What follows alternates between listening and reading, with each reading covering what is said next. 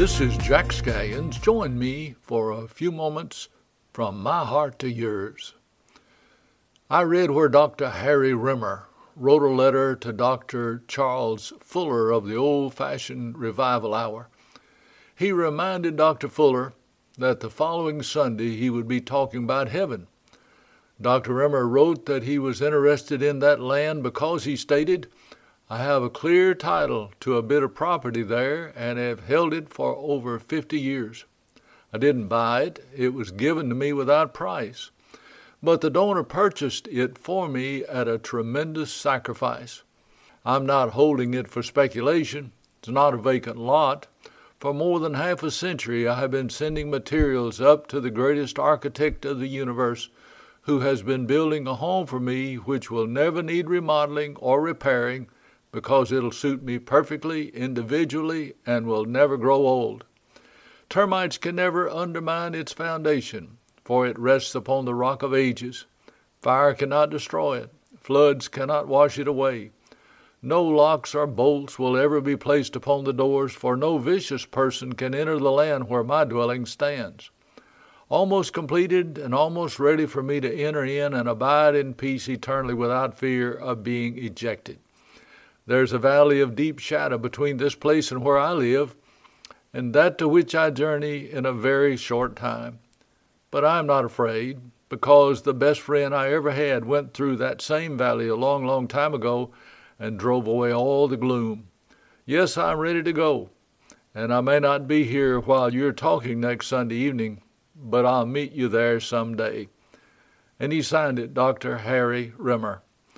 The writer passed away before Dr. Fuller ever received the letter. As a pastor, I love teaching and preaching about heaven.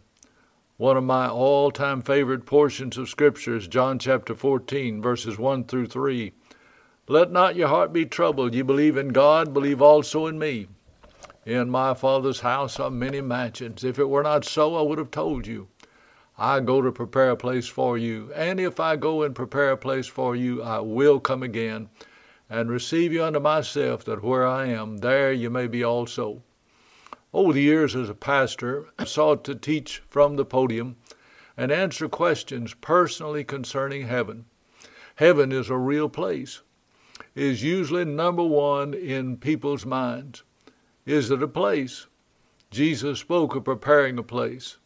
That could be said of an actual, real, literal, physical place as opposed to a state of mind. A graphic picture is presented in Revelation chapter 21 and 22 of the holy city, the New Jerusalem. We note that it has walls and gates and foundations. It's made up of specific materials and it's garnished with real precious stones and pearls. This city, that is only a small part of heaven, has measurements in cubits and totals 1,500 square miles. You can only measure a real, literal place. I'm often asked, what kind of place is heaven? The answer is that it is a place of indescribable beauty. It's a place of perfect rest. It is also a place of open vision. All the questions will be answered there. Several years ago, a young couple came to work in the Fairview Baptist Church ministry. They prayed publicly and privately that God would send them a baby. That day did come when a precious little one entered their lives, only to live just a few days.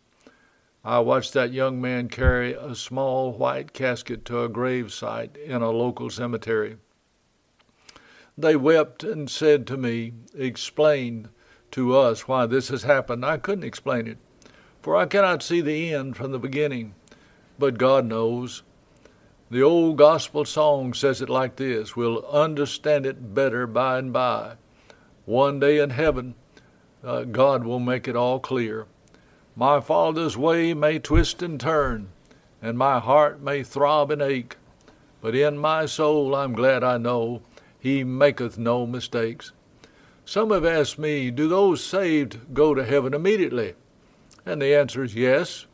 1 Corinthians 5 8 states we to be absent from the body is to be present with the Lord. My body is not me, it is mine. My body is my possession. It's simply the house I live in. I am the soul and spirit that lives inside my body. When a believer dies, his soul and spirit leaves this body and goes immediately to be with Christ.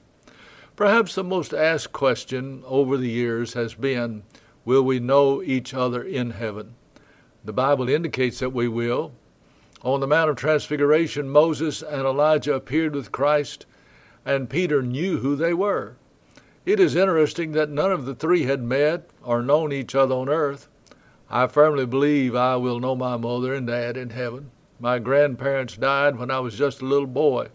I will meet for the first time two brothers who died as infants before I was ever born. Heaven will certainly not be a boring place. Imagine talking with the Apostle Paul or Simon Peter. Meeting and knowing the saints of the ages will be amazing. When Jesus appeared to his disciples after his resurrection, not only did they know him, John tells us in 1 John that they examined him and handled him. Yes, we will know, the Bible says, even as we are known. It is interesting to many if the saved in heaven know what's happening on this earth. And I believe there's a big yes to that as well. One of the primary proof portions of Scripture that answers this question is found in Hebrews chapter 12 and verse 1.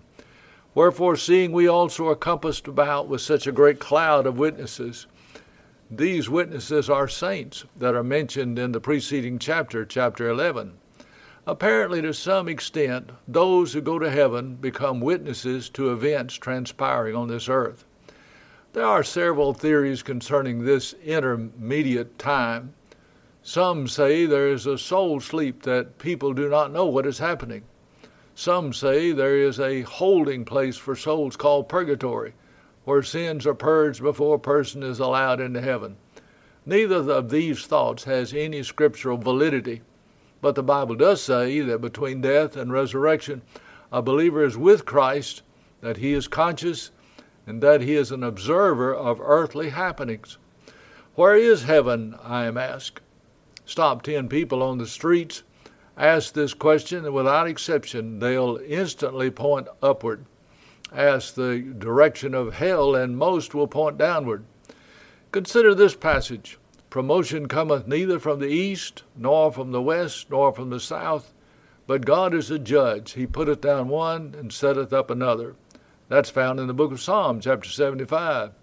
Isn't it odd that all the directions are mentioned but one, and that is north?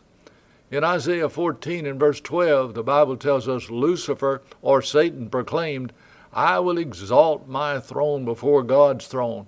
I will ascend above the heights of the clouds. I will go into the sides of the north. There are three heavens mentioned in Scripture. Paul said in 2 Corinthians chapter 12 that he knew a man caught up to the third heaven.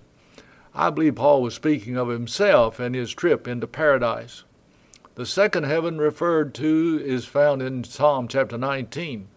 It talks of a stellar heaven that declares the glory of God. The first heaven is atmospheric. 2 Peter 3:10 states it'll pass away with a great noise. My understanding is that the third heaven is somewhere between the last star and in the abode of God. Lastly, but certainly not least, some wonder who's going to heaven. When I was a boy on our farm in West Tennessee, we had a choice as to which cotton gin we would take our cotton.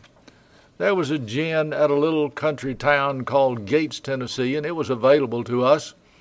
And then there was one over in another community called Curve, Tennessee. It was the closest, or we could go to the little country community of Toulon. Some might say that which way was not as important as the quality of our cotton. The only problem is that analogy breaks down. And uh, we understand today we're talking about heaven and not talking about going to a cotton gin.